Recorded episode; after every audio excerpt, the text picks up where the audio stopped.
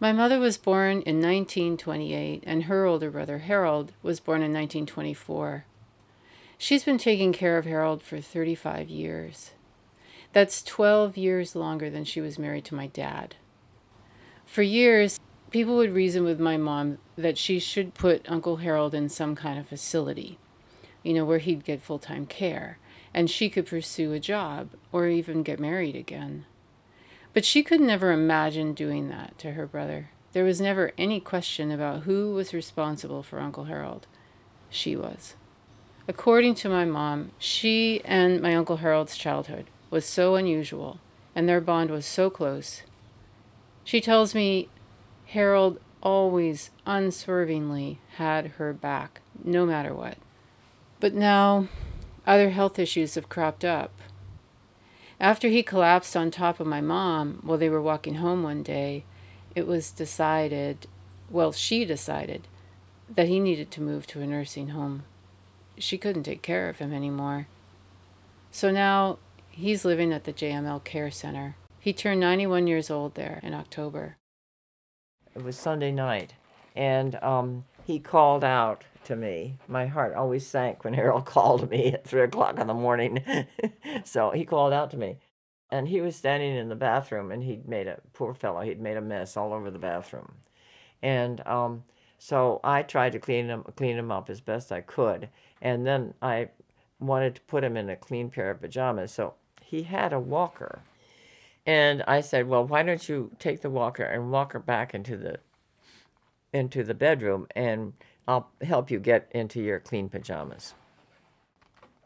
I got out his a pair of bottoms for him, and I knelt down and I tried to lift up his foot to put into the pajamas, and it was it was like it was made of stone.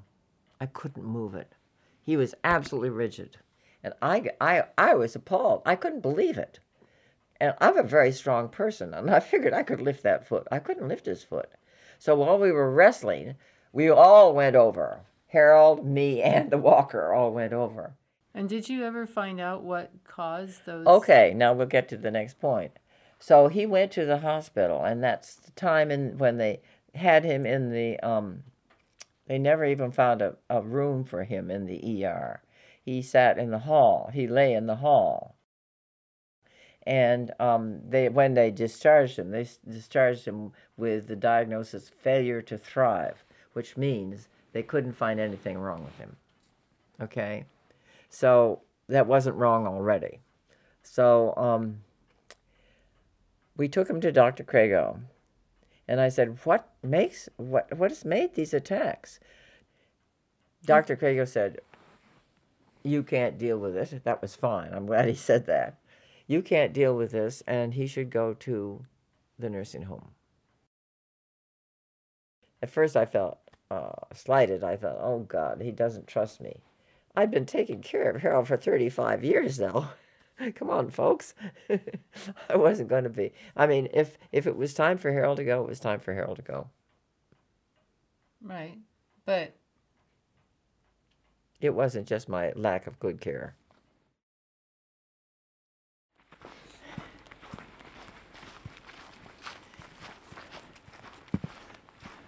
How often are you coming up here now? How often are you walking? Well, um, I, I during the summer I was walking both ways three times a, a week, and I discovered that that uh, I was I was doing too much.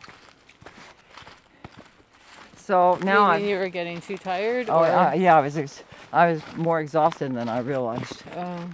And so, once a week, to walk up here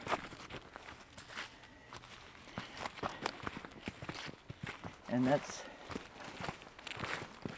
that's enough for me.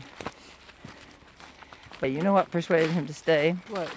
The fact I finally dragged out the last argument that I really didn't want to have to give. Which was? I have atrial fibrillation and I can't take care of you anymore because I might die. Oh. As soon as I said that, he said, Oh, yeah, that's right.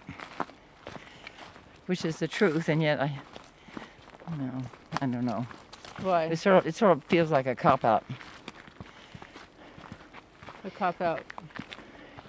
That I'm using my my health as a condition for not taking care of Harold.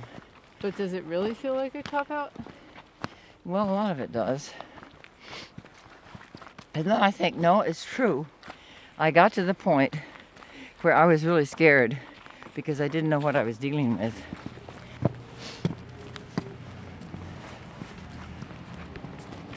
Here, I'll get the door.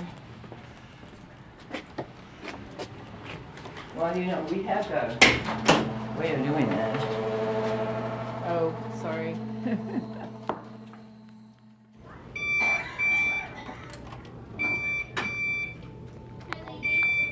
What's that beeping noise? Do you know?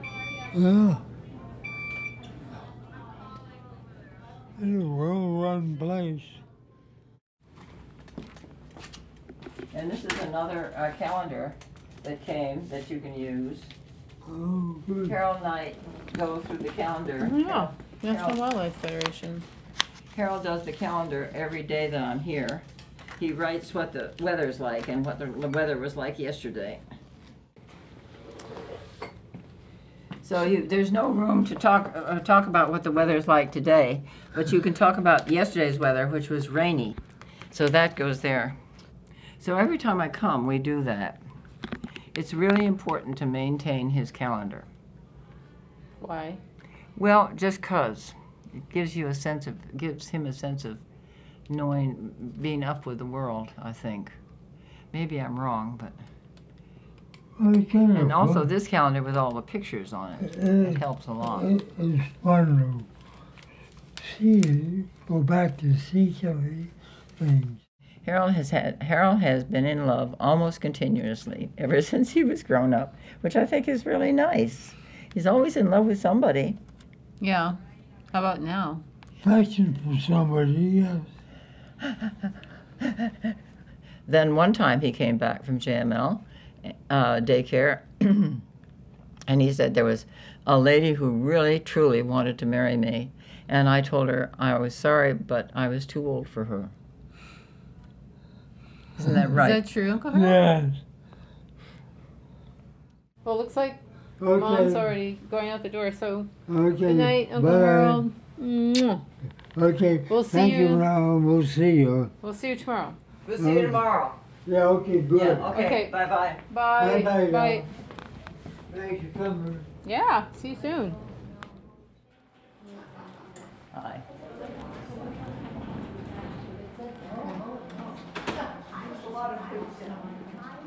Okay, you want to take a taxi, or do you want to? It's up to you. Do you want to take a taxi? You No, were I can saying you walk. wanted to take a taxi. no, I can walk. You want to walk? Yeah. Okay. Hi. How are you? How are you? Are you still in daycare? Mm-hmm. Oh, good girl. How's he doing? Great. Thank you, dear. But how did you feel? Like at the time when it was when you were finally bringing Uncle Harold to the nursing home. Well, I, when I took him to the nursing home, that was fine. I, I felt I felt relieved.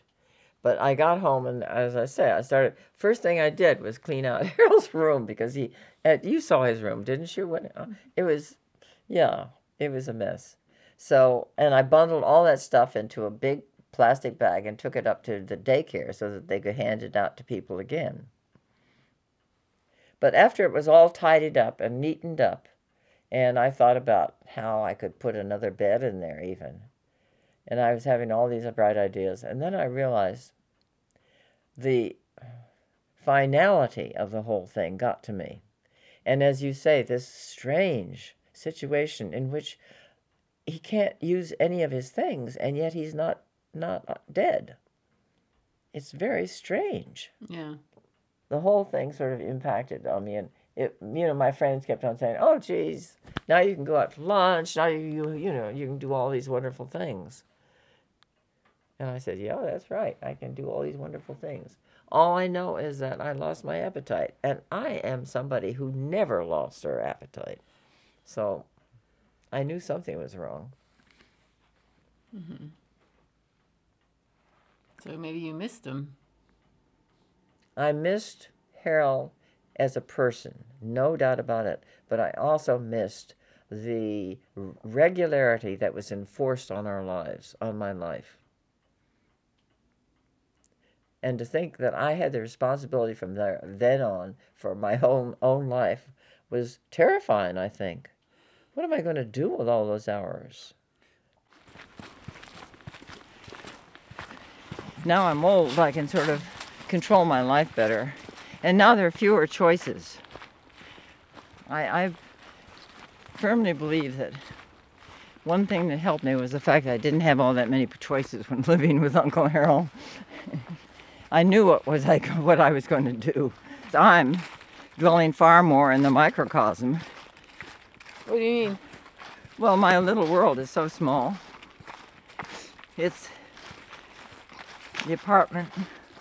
It's the front porch of the apartment in the summertime, and it's you know the, using the binoculars to spot out the butterflies that are landing landing on the buddleia, and just that little plot of garden.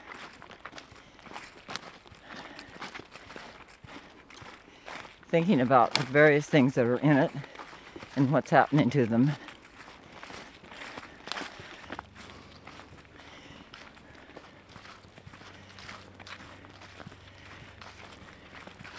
But the best part of being old is you can sum up, bring up those memories and lay them away in a box and close the lid. And then they'll come, they'll, it'll pop open again. And you'll have the same memories. But by that time, you know, you're so old, you know, it's okay. These days, my mom has started to settle into living alone. She tells me her life is more in the microcosm, and what she means is she's watching the birds at the bird feeder, she searches for butterflies in the summer, she works in her garden. Her close friends have become closer. She needs them more now. They're there for each other having Harold gone makes her remember so much more about her childhood, and that makes her miss him even more. But the memories don't go away. They're there for her when she next needs them. For Making Contact, I'm Stephanie Guyer Stevens in Falmouth, Massachusetts.